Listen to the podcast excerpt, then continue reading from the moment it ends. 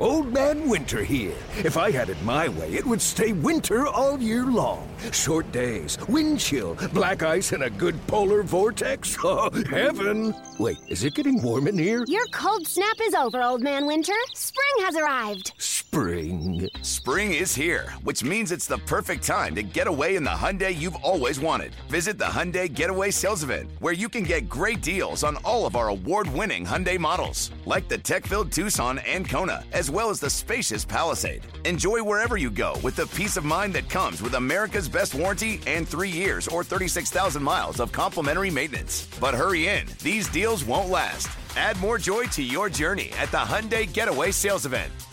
Now get 0% APR or up to 1500 bonus cash on the Hyundai Tucson. Now, during the Hyundai Getaway Sales Event. Offers end soon. Call 562 314 4603 for details.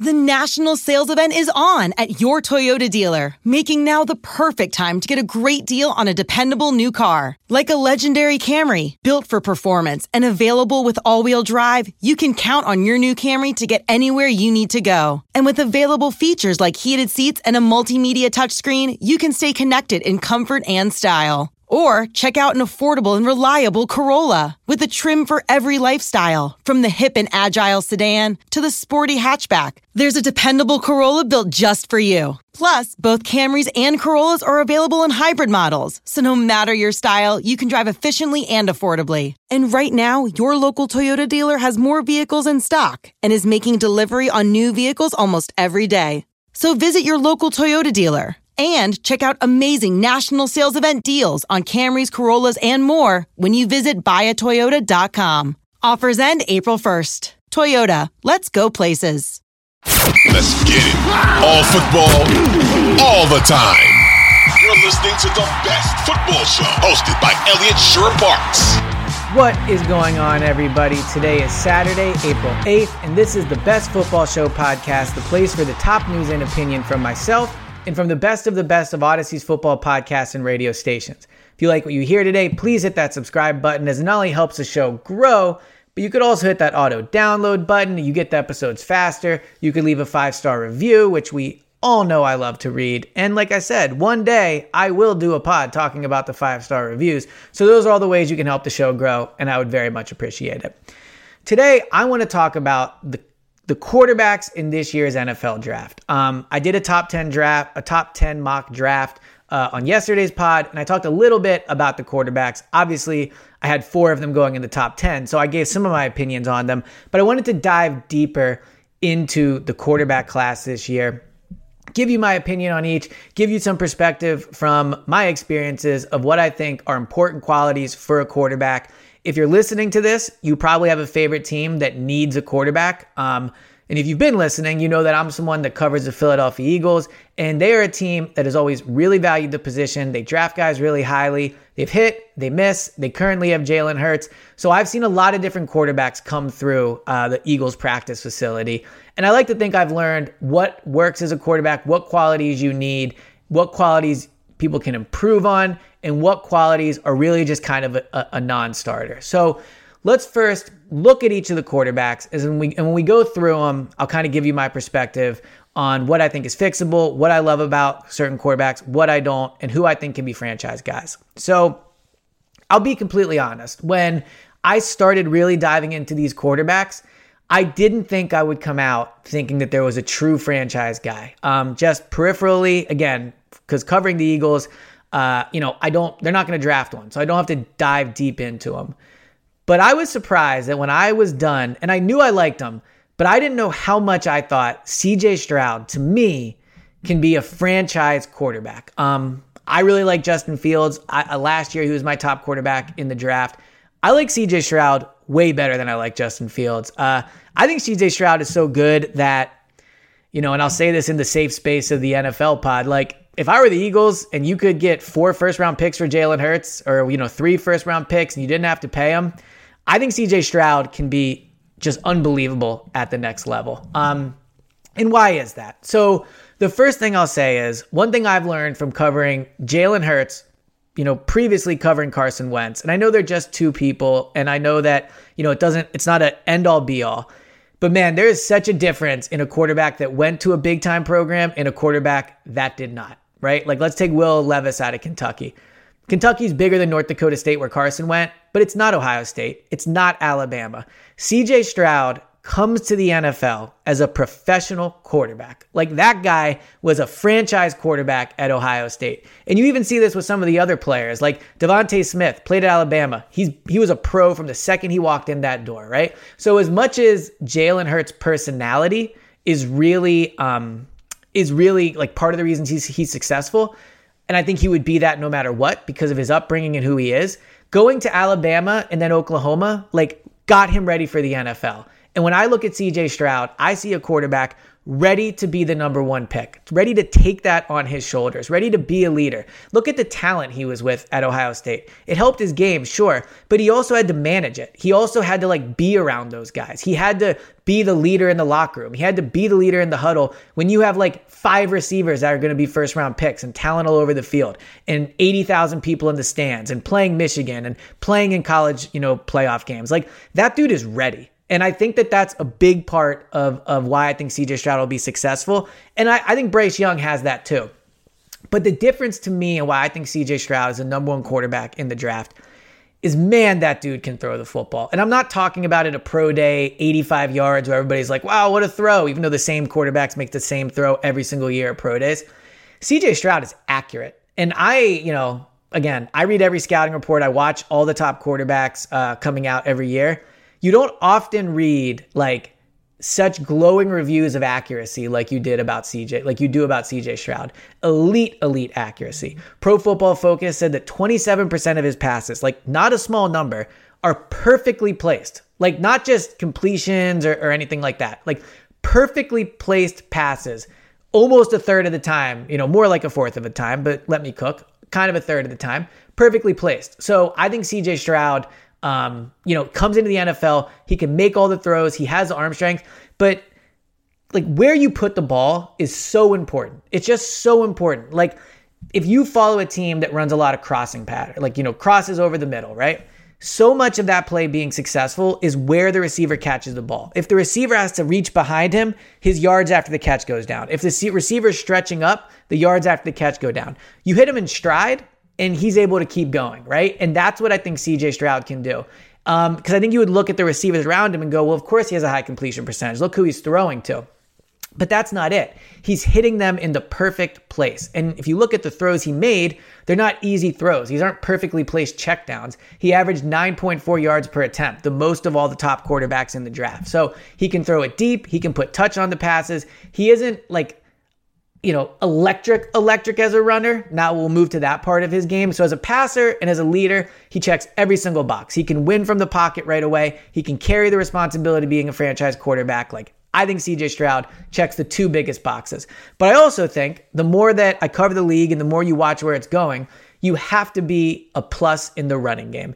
The best case is you're electric as a runner. Like you're Jalen Hurts, you're Lamar Jackson, you're Josh Allen. Like you are somebody that the other team fears as a runner.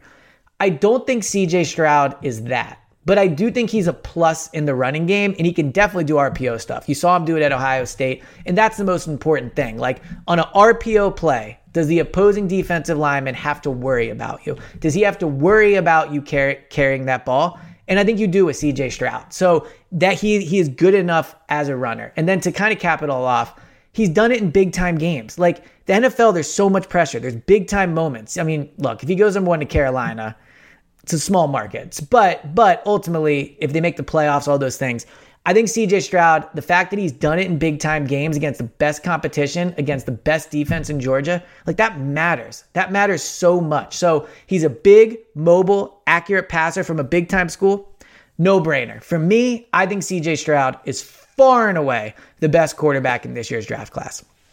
Number two for me is Will Levis out of Kentucky. So I debated back and forth, and I do think that like you could. This is where you can kind of start, in my opinion, to to move guys around. Like I think CJ Stroud's definitely number one, but you know the Anthony Richardson guys, I wouldn't put him at number two. We'll talk about him in a minute, but I wouldn't absolutely hate it. I just think for me, Will Levis is number two. So why? 6'3, 231 pounds, like big size in the pocket, absolute cannon for an arm. Um, maybe has the strongest arm in the draft. Like Anthony Richardson has a strong arm, and we I'll get into it more when we talk about him. But like he is extremely inaccurate. So while he has a strong arm, he doesn't really know what to do with it yet. Like Will Levis is an accurate enough passer for his strong arm. Now he does need to improve on it. Like the issues that you see with his accuracy are footwork issues. And I think that will help when he gets, if he gets to a place with good coaching. Like if he ends up in Indianapolis with Shane Steichen, I think there's a chance Will Levis could one day be the best quarterback in the draft. Again, love CJ Stroud, but I think Will Levis has that type of potential. So I look at the footwork issues as something he'll have to work on. But if he does, I think he'll be really good. Like he had a terrible surrounding cast at Kentucky, still completed 65% of his passes for what it's worth. Like it wasn't you know, a horrendous pa- a completion percentage for the concerns about his accuracy. Um, but he's big. He stands in the pocket. He takes hits. Pressure doesn't get to him. Like you know, you see on on the YouTube where he is standing in the pocket, gets hit, still delivers a throw that is accurate enough or really accurate, but like he's not afraid to take a hit in the pocket. And I think that really, really matters from a quarterback perspective. Like I saw Carson in Philadelphia once he got injured he's he's a wreck in the pocket. He's afraid of getting hurt. He's drifting. He's moving. Like his feet are a mess. When you have to work on accuracy from a footwork perspective, you have to not be afraid of taking hits. And I think Will Levis checks that box uh, in a major way. So, as a passer, I think he has major upside. Did go to a small school. Like he doesn't have the spotlight on him that Bryce Young and CJ Stroud, and really to an extent Anthony Richardson, have had. So that's a bit of a concern. This is one where you got to really like the person. You have to feel like he's ready to work and he can handle the, the moment. Now, the good news if he goes to Indy, like all these teams up front, um, Carolina, Houston, Indy, like they're small market teams, but still, you want to know if he's ready to be a franchise guy. So, as a passer, I, I like him. As a runner, I think he reminds me a little more, like a little more of Josh Allen, just in the way that he just kind of like runs over people he's not electric. He's not, you know, in the open field juking people. He's just kind of just good enough. Like CJ Stroud is a plus in the running game. Will Levis is like, if it was a test, you know, like a C plus. Like he's like right there as a plus. So I think you could do RPO stuff for him, but I don't think it's going to be. It's the, the defender's not going to fear him getting it in the same way because I think even with open space, from what I saw, he's just a not as like fluid in the open space as, as, as other quarterbacks are. So don't really like him as a runner, which is a negative for him. But I think his size, his arm, uh, and his upside to me, like he would be the number two guy if I had to tie my franchise to somebody. Selling a little or a lot.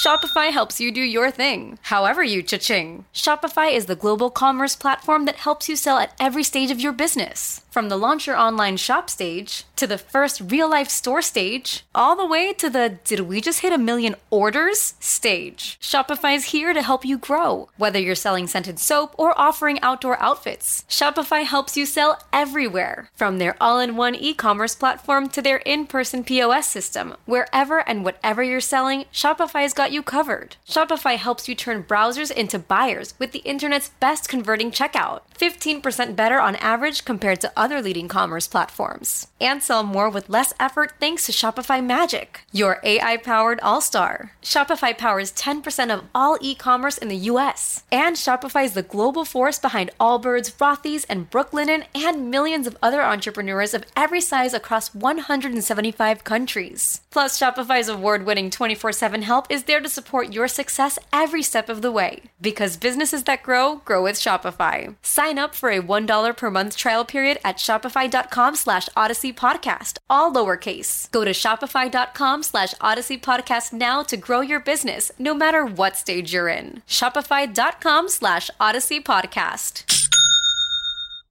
Number three is Bryce Young. And I almost had him too. I kind of went back and forth, but I ultimately put him behind Will Levis.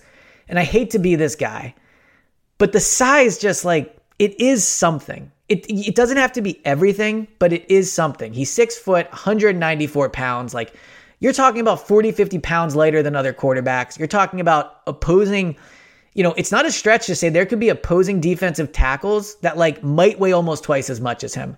And the reason I think that's an issue is because Where Bryce Young was at his best at college was improvising. Like, and that is a great skill to have. I don't want to diminish it as it like some type of niche talent.